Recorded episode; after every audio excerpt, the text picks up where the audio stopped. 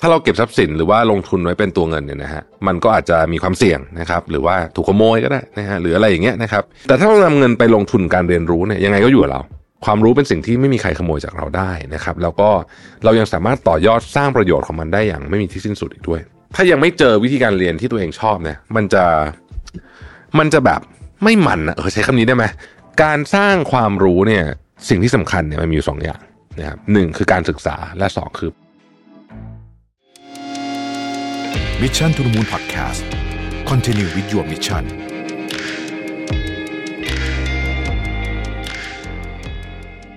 ค้นหาและตั้งค่าความสมดุลในแบบของคุณเอง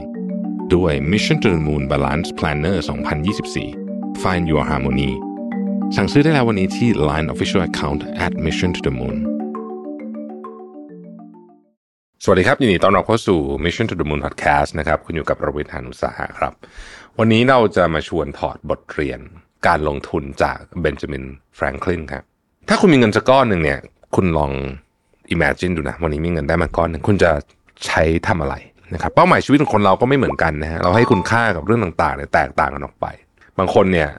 ได้เงินมาก้อนหนึ่งก็อาจจะเอาไปลงทุนนะเพื่อผลกำไรที่มากขึ้นนะครับ บางคนอาจจะไปปลดหนี้บางคนอาจจะซื้อบ้าน ซื้อรถท่องเที่ยวนะครับ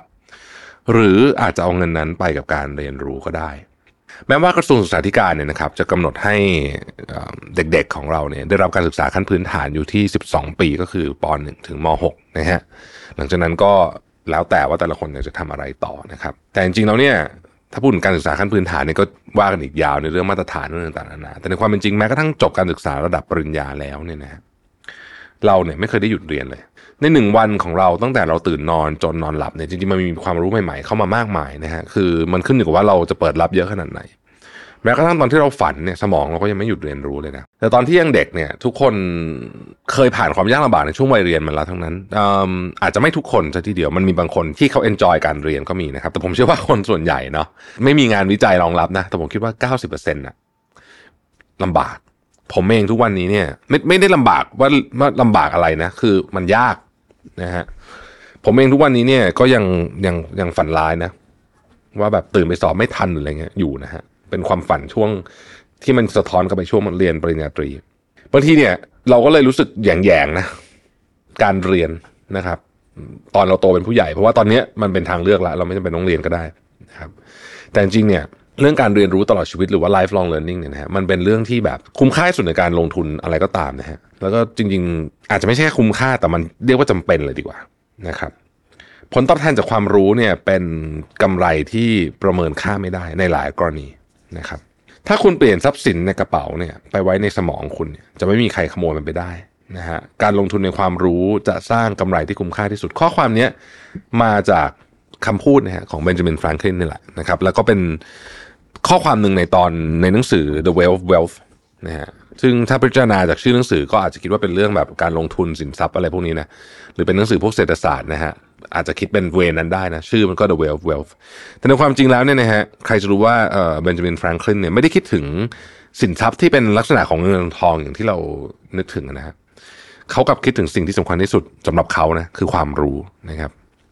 เพราะฉะนั้นเนี่ยเขาเลยบอกว่าเฮ้ยการลงทุนในการหาความรู้เนี่ย มันเป็นเรื่องที่จำเป็น ในความคิดของเขาเนี่ยนะครับถ้าเราเก็บทรัพย์สินหรือว่าลงทุนไว้เป็นตัวเงินเนี่ยนะฮะมันก็อาจจะมีความเสี่ยงนะครับ หรือว่าถูกขโมยก็ได้นะฮะหรืออะไรอย่างเงี้ยนะครับ แล้วก็ตลาดมันก็มีความผันผวนนะฮะการแผนแผนการเงินเนี่ย มีโอกาสพลาดมากกว่าไม่พลาดนะถ้าเกิดว่าเราไม่ได้มีการเชี่ยวชาญจริงๆ หรือไม่ได้ลงทุนในการศึกษาอย่างนี้ดีกว่า คือถ้าเกิดว่าเราไม่ได้ลงทุนในการศึกษาเรื่องการวางแผนการเงินหรือเรื่องการลงทุนนะฮะความเสี่ยงก็จะสูงมหาศาลเลยนะฮะเแต่ถ้าเรานำเงินไปลงทุนการเรียนรู้เนี่ยยังไงก็อยู่กับเรานะครับแล้วความรู้เหล่านี้เนี่ยมันก็จะไปช่วยต่อยอดในอีกหลาย ๆ เรื่อง เช่นเอาไปลงทุนเรื่องตัวเงินด้วยนะครับ เราจะลงทุนในตลาดหุ้นตลาดตราสารหนี้ตลาดอะไรก็แล้วแต่ก็ต้องมีความรู้นะฮะความรู้เป็นสิ่งที่ไม่มีใครขโมยจากเราได้นะครับ แล้วก็เรายังสามารถต่อยอดสร้างประโยชน์ของมันได้อย่างไม่มีที่สิ้นสุดอีกด้วยนะครับเราลองนึกถึงคนที่เป็นต้นแบบนะของความรู้แขนงต่างๆ เราก็อาจจะพอเห็นภาพมากขึ้นนะครับ อย่างเช่นเอ่อลโอนาร์โดดาวินชีมูลค่าของงานของดาวินชีที่เราได้เอามาเป็นความรู้หรือต่อยอดในยุคปัจจุบันเนี่ยไม่ใช่แค่งานศิลปะเดียวแต่งานวิทยาศาสตร์งานอะไรต่างๆนะครับ เป็นงานที่ทรงคุณค่าอย่างมโหฬารนะชาลส์ดาวินคนที่เป็นทำให้เรารู้อะว่าพวกเรามาจากไหนนะฮะวิวัฒนาการมายังไง แล้วถ้าไม่มีนักคิดนักเขียนนักประดิษฐ์หรือแม้กระทั่งนักการเมืองเนี่ยนะฮะอย่างอย่างเบนจามินแฟรงคลินในวันนั้นเนี่ยก็คงไม่มีสหรัฐอเมริกาที่เราเห็นในทุกวันนี้ ดังนั้นเนี่ย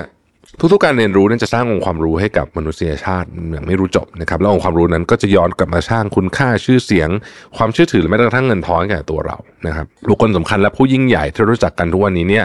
ล้วนแล้วใช้ความรู้ของตัวเองมาสร้างนวัตกรรม แล้วก็โลกใบใหม่ที่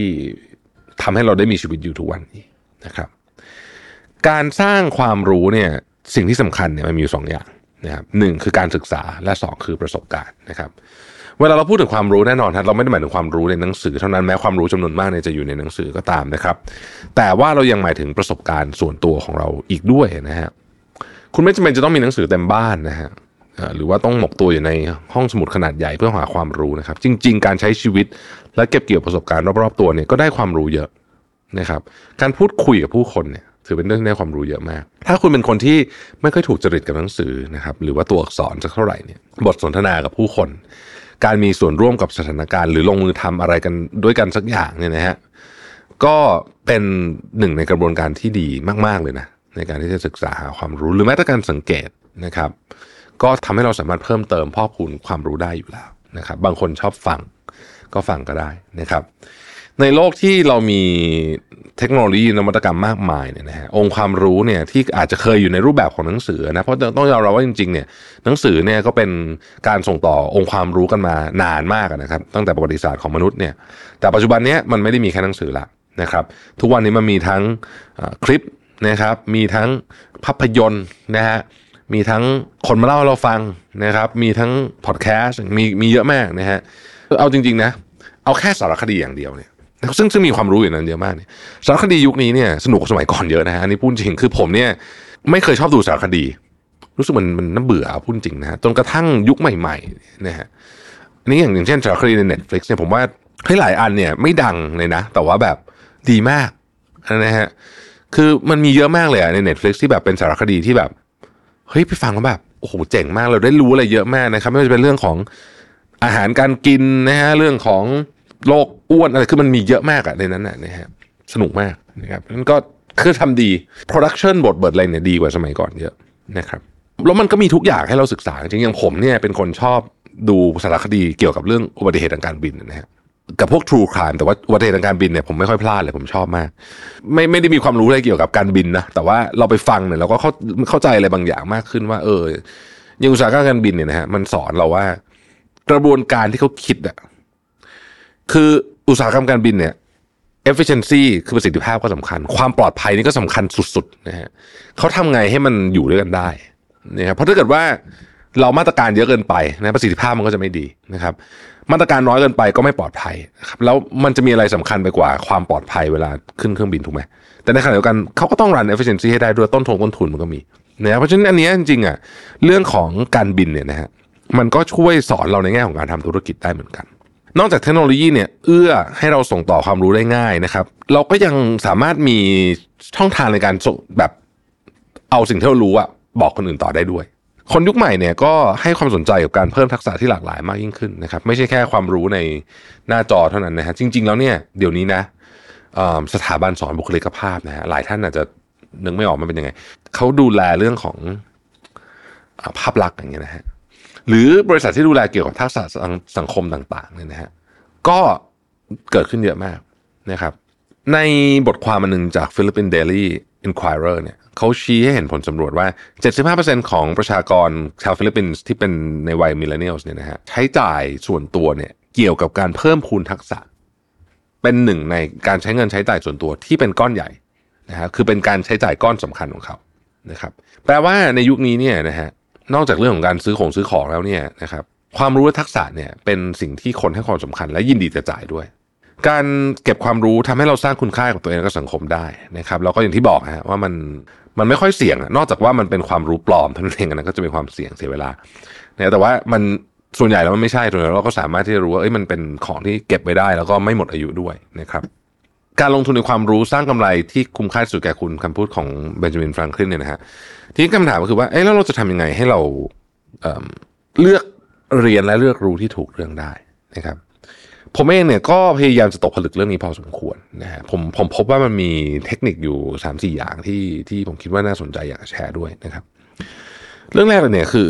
เราต้องคิดวางแผนกันว่าเราอยากจะ เพิ่มพูนทักษะด้านไหนให้กับตัวเรานะครับ ซึ่งมันอาจจะเป็นอะไรที่เฉพาะเจาะจงมาก ๆ หรือกว้างก็ได้ไม่ได้เป็นประเด็นนะฮะเพียงแต่มันจะต้องมีแกนนิดหนึ่งนะครับ